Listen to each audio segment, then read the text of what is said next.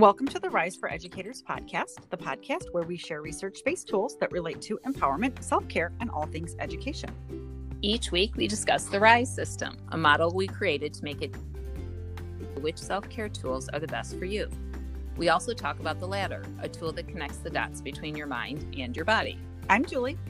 And I'm Holly. We are instructional coaches and sisters in law who decided to take our conversations about these ideas out of the corner of our family gatherings and put them into a podcast.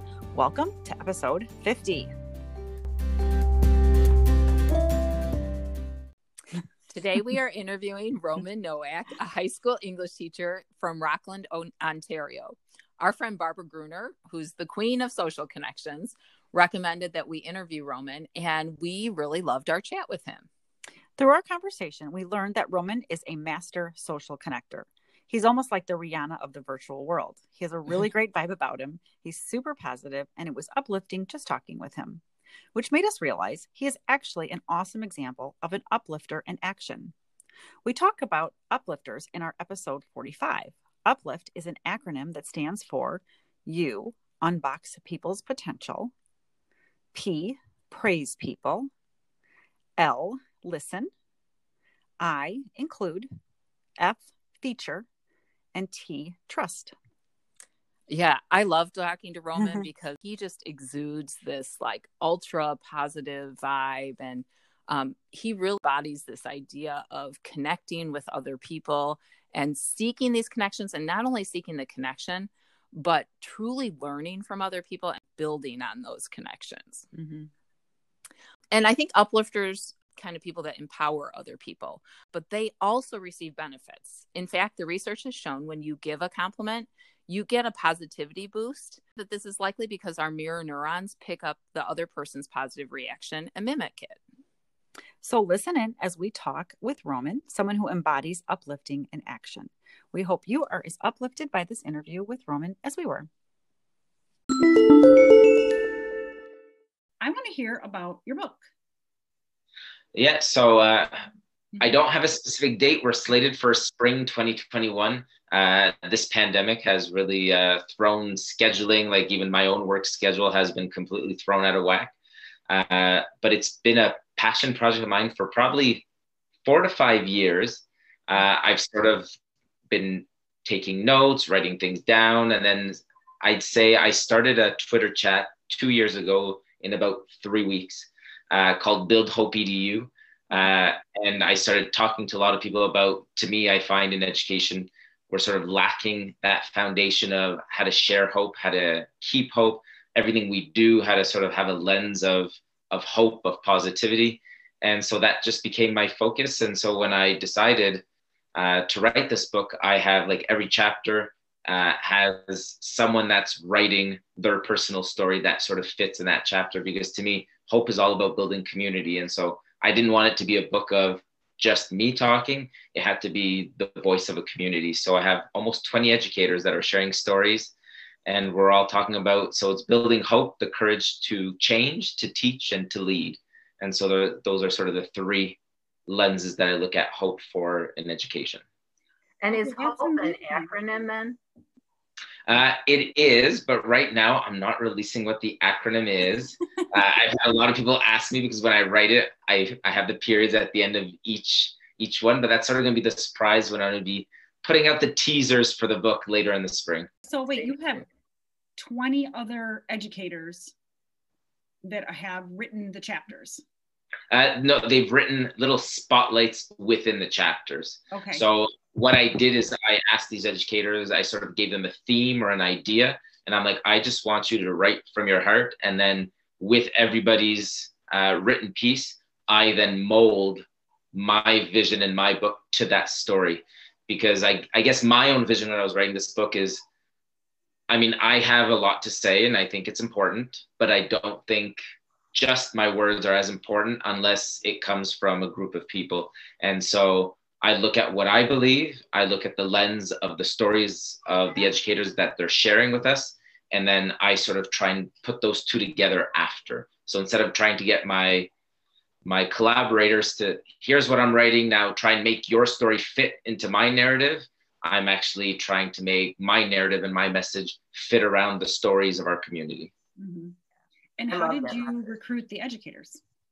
Uh, there are different educators that I met over the last three to four years.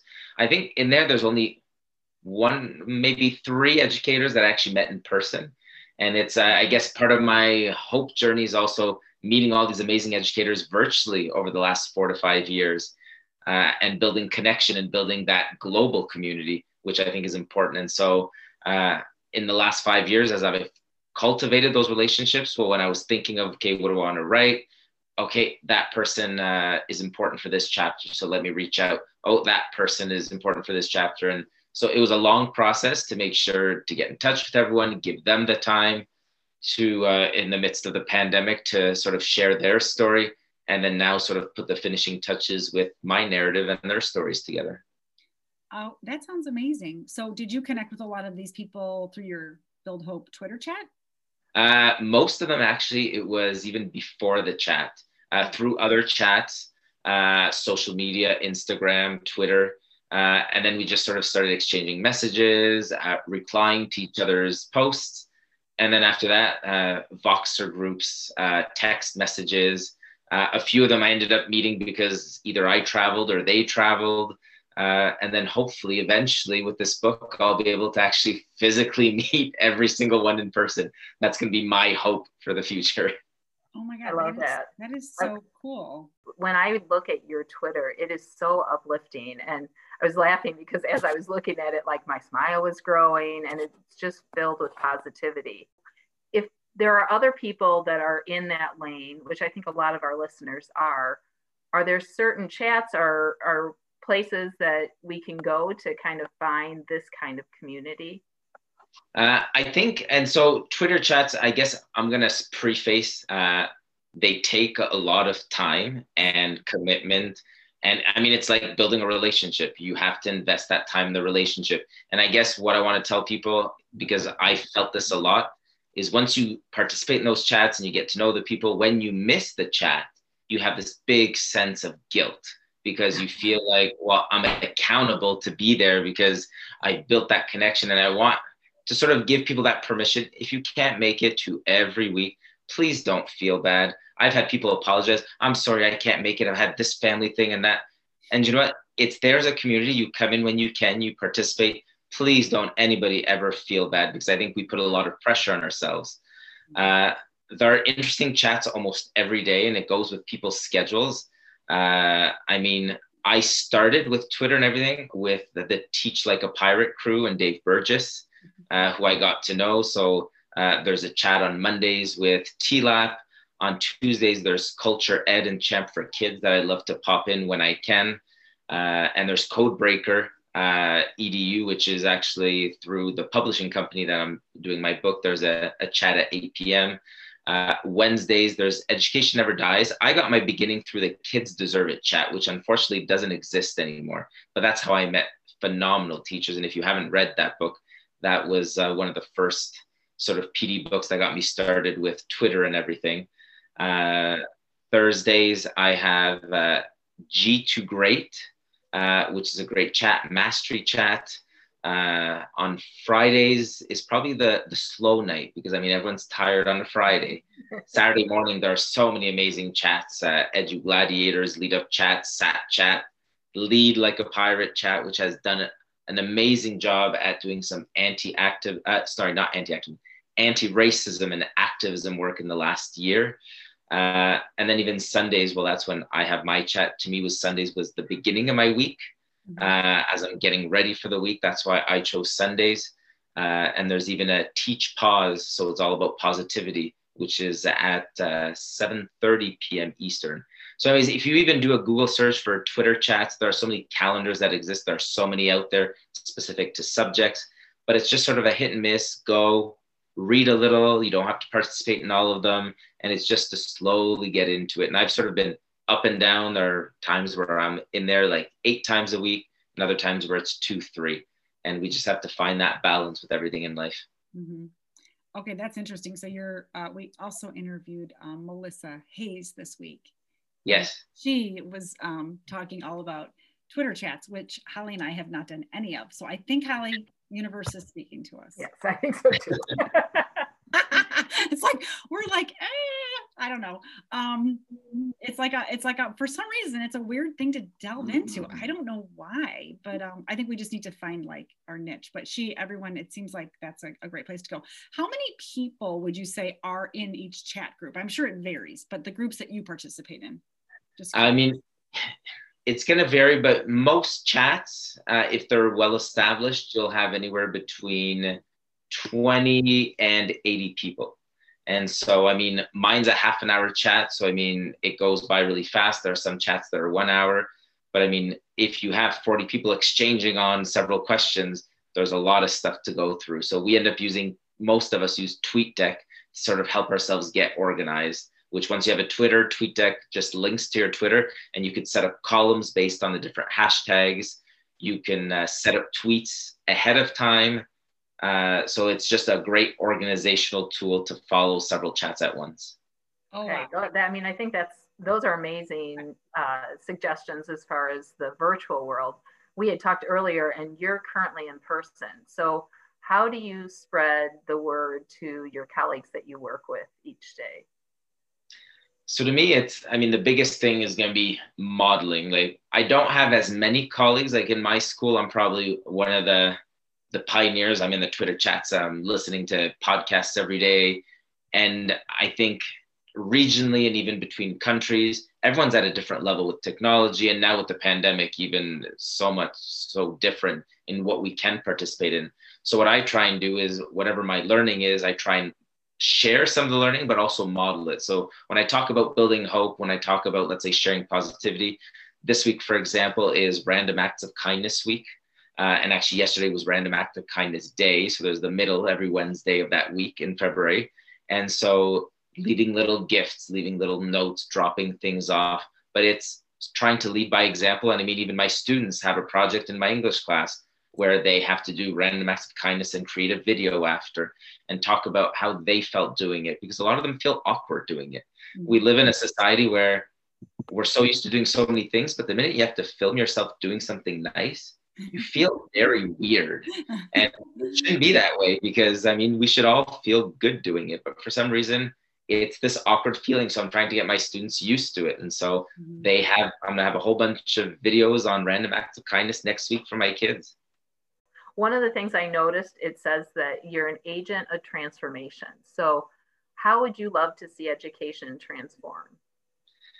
And it's it's funny. I love Brene Brown, and she has two podcasts that I listen to, and she had one a few weeks back where, and again, it has a business sort of background, but it's a book that I ended up buying, and it's all about culture renovation. So I'm sort of in this: do I talk about transformation or do I talk about renovation? And there are there are pros and cons to both because we can't keep overhauling education every single year, and that's what transformation is completely redoing, rebuilding your foundation uh, we've done a lot of work so far. So I'm at the point, do we still need to transform? Or are we at the point of renovating? I'm still doing research and I'm still debating in my head. Mm-hmm. But I think one of the biggest pieces of transformation is that I'm going to use the acronym, which I'm not a fan of, but the SEL, so that social emotional component that I find what I'm trying to do with hope is how can we really put kids and staff at the center of everything we do?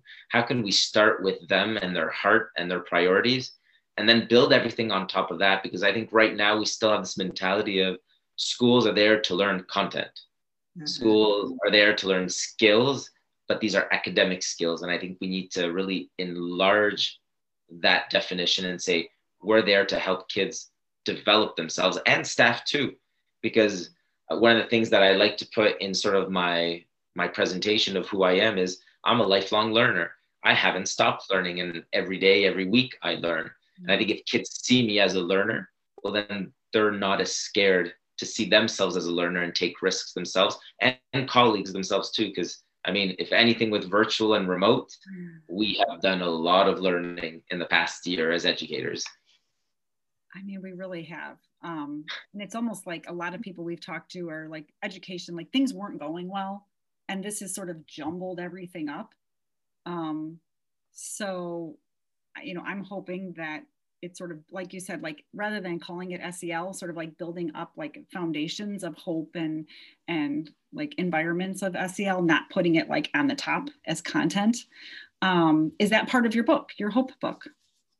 Uh, it's definitely a part of my book and i think that's the whole idea. And i mean every time we come up with uh, new ideas and if i'm thinking SEL that's really taken taking over education we right away think, okay, what kind of package can I create for this SEL? How mm-hmm. can I create content to teach SEL?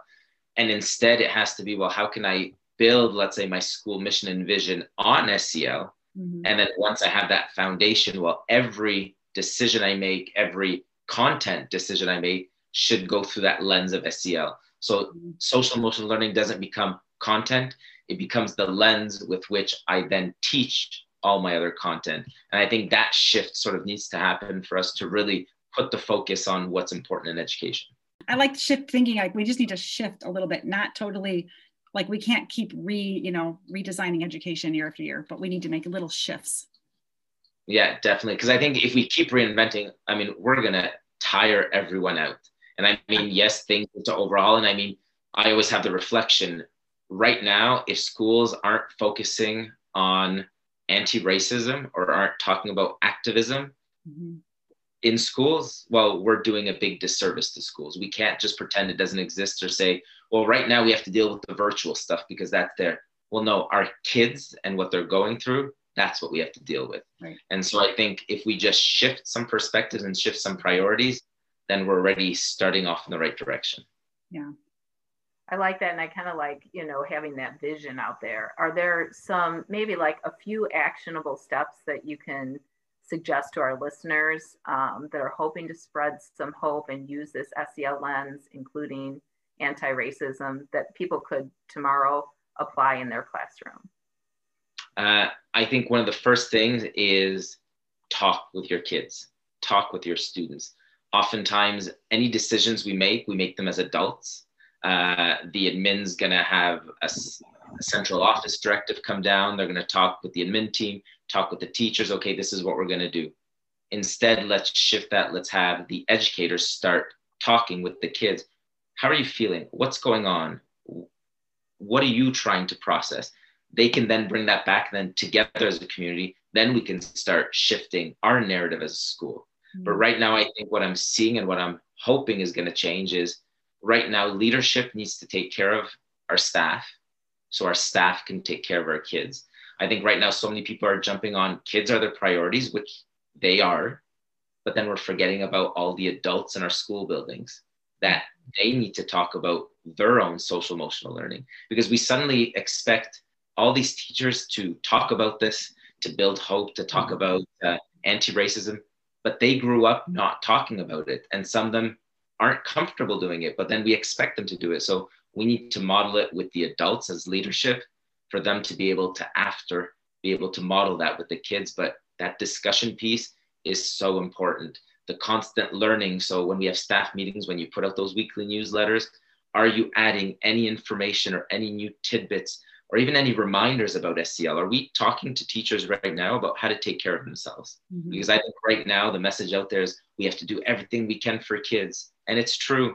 but we're trying to make martyrs out of our teachers. Give up the balance in your life, give up everything because we're trying to do, but who's taking care of our staff and our adults so that they can be healthy and balanced to then talk to the kids about that? And so we need to sort of keep that priority. So I think if we have those discussions, but leadership, shift that focus to your adults and then ask your adults to shift that focus to kids. But if we don't have that full cycle, we're going to be in for a long haul battle here. Mm-hmm. Yeah, we couldn't agree more. That's kind of what we're all about. Like if, yeah. if teachers aren't feeling good um, and they're not informed, they can't, they're not going to be able to help the kids. Um, and yeah, I like like it's full circle. um, yeah, yeah, we couldn't agree more. So, what is the trend right now on all your Twitter chats? What's trending?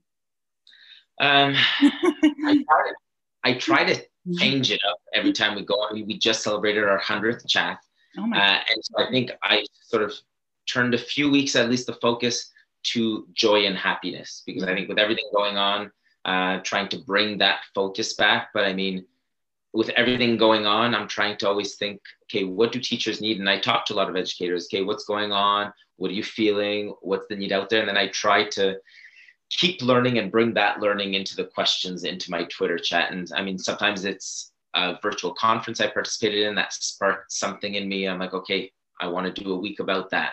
And uh, so right now, I think the focus is joy for now. Mm-hmm. Uh, sometimes I do a focus on on balance and well-being. Uh, and sometimes it's even those courageous, those tough conversations. And I mean, I'm doing so much reading on anti-racism and talking even now with my grade 12 kids we're talking about privilege and what it means to have male privilege and white privilege and i think those same discussions have to happen between adults and they're not always easy mm-hmm. because i tell my kids i'm like okay in the past this is what i've done or said that i shouldn't have mm-hmm. and i think that honesty and that vulnerability is necessary even with students and with adults because that's the only way that we can sort of move forward saying you know what i'm not perfect and I mean, I'm not a fan. I mean, we often talk in education about edu heroes or edu rock stars. And I'm not a fan because I'm not an expert. I'm a learner. I don't think there really are experts out there. They're just people who like to learn and share. Mm-hmm. And if we see ourselves as almost equal, because that's what stops people from Twitter chats. I don't have anything that's worthy of saying, or look what that person said. I can't say something that's equally as brilliant as that we're all just educators learning and sharing. And so, I mean, when conference speakers come, they're just sharing what they've learned. They're sharing their story, their experience. We can all do it, and we should all share. Mm-hmm. So, not a fan of even being called an, an edu rock star or anything, because I'm just an educator who wants to share my story, just like both of you, and just like any other educator out there. Yeah and I, I love that idea. Like I, I do think you normalize it when you talk about it. Sometimes um, teachers prioritize content which is understandable because i think we have really limited time but um, it's kind of like the maslow's before blooms you know they the kids aren't going to get the content if we don't put the time into the sel and the teachers aren't going to be effective teaching if we don't do that as well. So i love that. Yeah.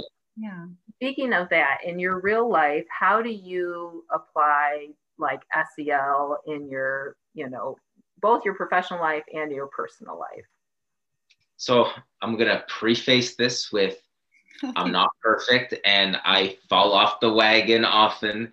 Uh, I'm someone who sometimes lets go of, of, enough sleep to try and get things done. It's not, I'm not perfect. I, mm. I will stumble, but one thing that I've tried to keep up is uh, the whole uh, health balance and finding time to exercise. So I think in the last two months, especially, I've been spinning almost every day. I have a spin bike in my basement.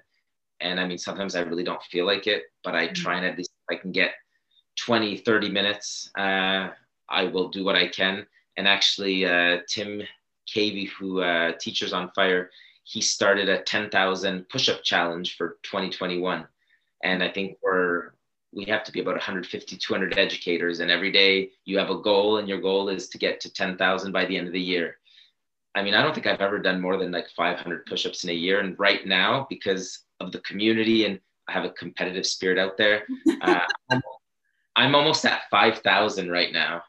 And oh so even God. prioritizing so that's like in the last few weeks it's between 100 and 200 a day and i have to find time to do it. And I didn't think I was ever going to be able to Wait, do 100 that. and 200 push ups a day? Yeah. That's amazing. oh my gosh. That's that, think, that speaks to the power of community for sure. And the power and of competition. yeah. yeah. first day, okay, I'm not winning. There's there's someone there that's over 10,000 already. I'm not gonna win. But when I started, I think I did like 20 or 25 in a day. And that was like already an accomplishment the fact that I'm here, I mean, it's that push with the community, it's building and seeing those numbers and saying, okay, I'm going to try and today I'm going to try and do more. And the next day I'm going to try and do more. And it's okay if there's a day that I miss because I mean, that's what life is. Sometimes you have to reorganize your schedule. Roman, I love that. That's kind of inspiring me. You've given me some ideas with with for staff, like because I, I, just people love that, that you know when people are like how many steps did you you know when you have like weight loss groups or step groups, but I've never heard of a push up group. But I, I like that. Now the big question is, can you do them on your knees? yeah, there there are no push up polices here, so uh, everyone. The whole point is to just be active and support each other. That's yeah. amazing. I mean, 100 to 200 a day. You're getting pretty strong. I'm doing what I can, but I know that there are going to be days that I'm not going to be able to do any whatsoever. And I want, I'm learning because I'm a perfectionist. I'm learning to also say, do you know what? It's okay. And I mean, the month of January, I spend every single day. And that was like my goal. I don't want to miss. I have a calendar and I mm-hmm. don't want to have like a hole in my calendar. In February, I couldn't do it. Things came up with school. My schedule for school changed. And I just had to sit back and say, it's okay. I can't do everything. And that's a learning process for me as well. Yeah. yeah we have an episode like giving yourself grace self yeah. self compassion is really really huge yeah you sound like you're like an all or nothing person oftentimes i when i dream or i put something up i dream big so i remember like a few years back uh, so we have terry fox who's an amazing uh, hero here in canada who passed away from cancer and his goal was to run across canada uh, to uh, get more funds for cancer research and that was in the 80s and so now we're still celebrating every year the run that he didn't finish. And I remember my school wanted to do something, and I'm like, okay, I want to think of something. And so, crazy enough, I decided we're not far from Ottawa, the capital, and Terry Fox ran through our community towards Ottawa. So we ended up, I've done it five, five or six times. We walked with a group of students from my school to the Terry Fox statue in downtown Ottawa, which is a 40 kilometer walk. So it's basically a marathon. Oh and my so gosh. I can't think small. I have a hard time thinking small. So, I mean, kids were tired. The next day we couldn't walk. But what we've had an amazing, amazing experience every time I've done it. Oh, I love that. That sounds amazing. I love that that you just, you know, do everything big.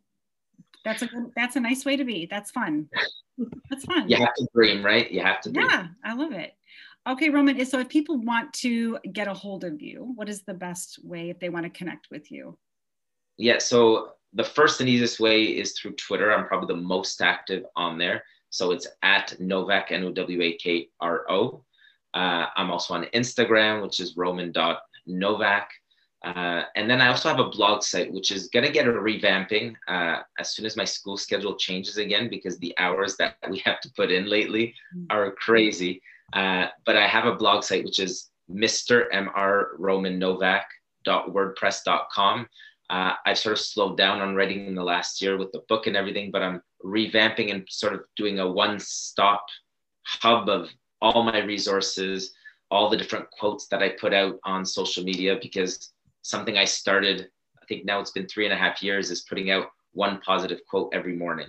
Uh, and I haven't missed a day. And if I've gone to the cottage, I program my quote to not miss it. So three and a half years, and I think that's something that's important. But that it's going to be pretty much uh, romannowak.com, but that's going to be sort of where I'm going to put all my resources, all my thinking, all my blogs, uh, everything that's that's my thinking is going to be that one-stop shop. But that blog site for now is is going to be home base.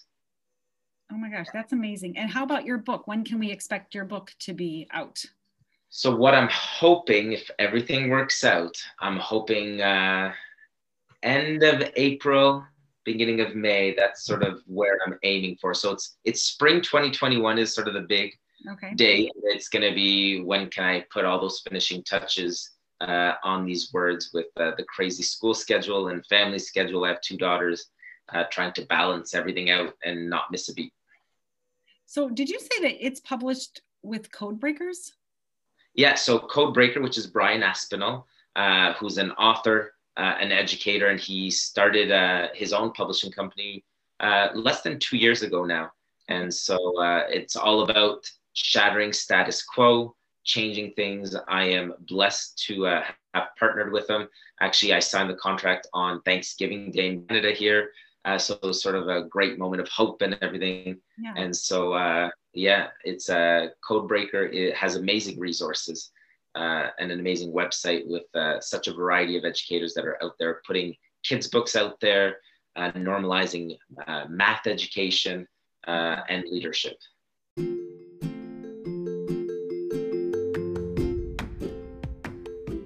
Well, congratulations, Roman. Yeah, We're excited God. to read your book. Yeah, thank you so much for joining us today. We really learned a lot about, I think you're like a master connector.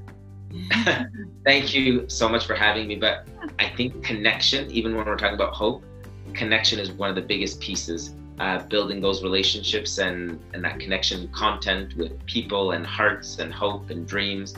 And so I try every single day